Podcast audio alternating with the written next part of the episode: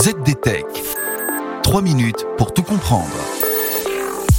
Bonjour à tous et bienvenue dans le ZDTech, le podcast quotidien de la rédaction de ZDNet. Je suis Guillaume Sariès et aujourd'hui je sors ma boule de cristal pour expliquer comment la cybersécurité va mettre le pied dans la porte des conseils d'administration des entreprises.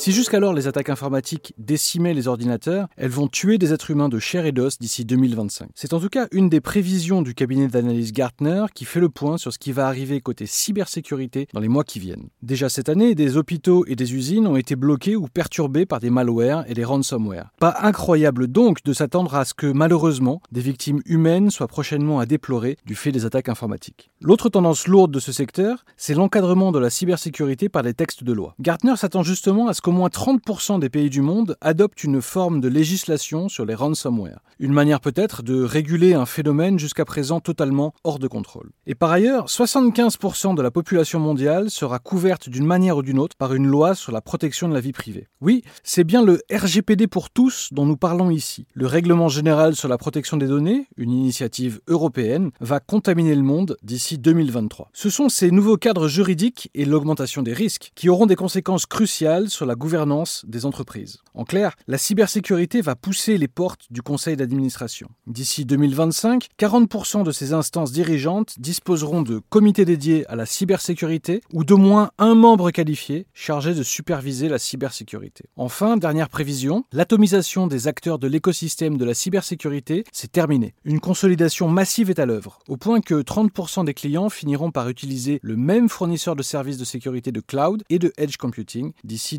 2024. Des services qui ne seront plus installés sur des serveurs ou des ordinateurs, mais fournis sous la forme de solutions en mode SaaS. Et voilà, normalement on a fait le tour du sujet. Pour en savoir plus, rendez-vous sur zdnet.fr. Et retrouvez tous les jours un nouvel épisode du ZDTech sur vos plateformes d'écoute de podcast préférées. ZDTech. 3 minutes pour tout comprendre.